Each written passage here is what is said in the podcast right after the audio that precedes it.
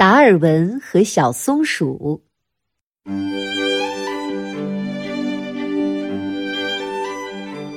一百多年前，英国有一位科学家叫达尔文。达尔文小时候爱到野外去玩，天上的鸟、地上的虫、水里的鱼，他都喜欢。他从来不捉弄小动物，而是观察它们怎样生活。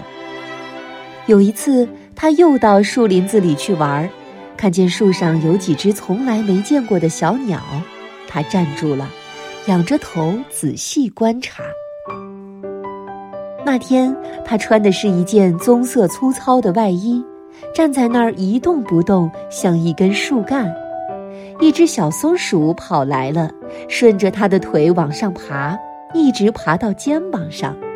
小松鼠坐在它的肩膀上，左看看，右看看，还翘着小尾巴跟树上的妈妈打招呼。